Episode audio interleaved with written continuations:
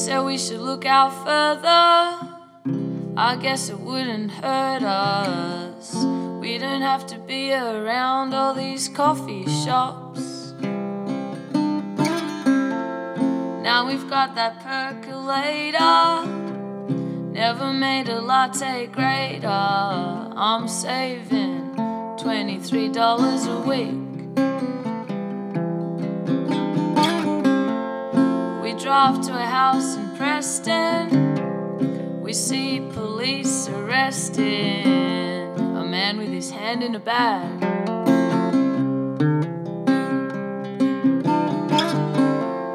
How's that for first impressions? This place seems depressing. It's a Californian bungalow in a cul-de-sac. It's got a lovely garden, or a garage for two cars to park in, or a lot of room for storage if you've just got one. And it's going pretty cheap, you say? Well, it's a deceased estate on the pressed metal ceiling's great.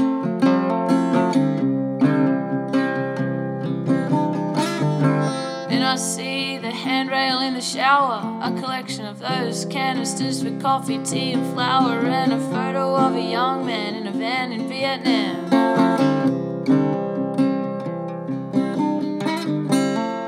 I can't think of floorboards anymore, whether the front room faces south or north, and I wonder what she bought it for.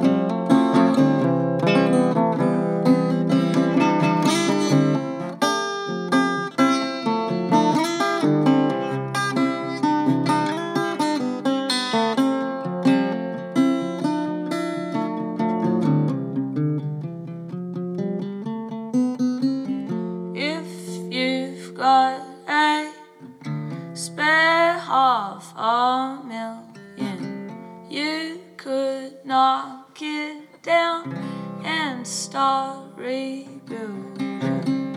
If you've got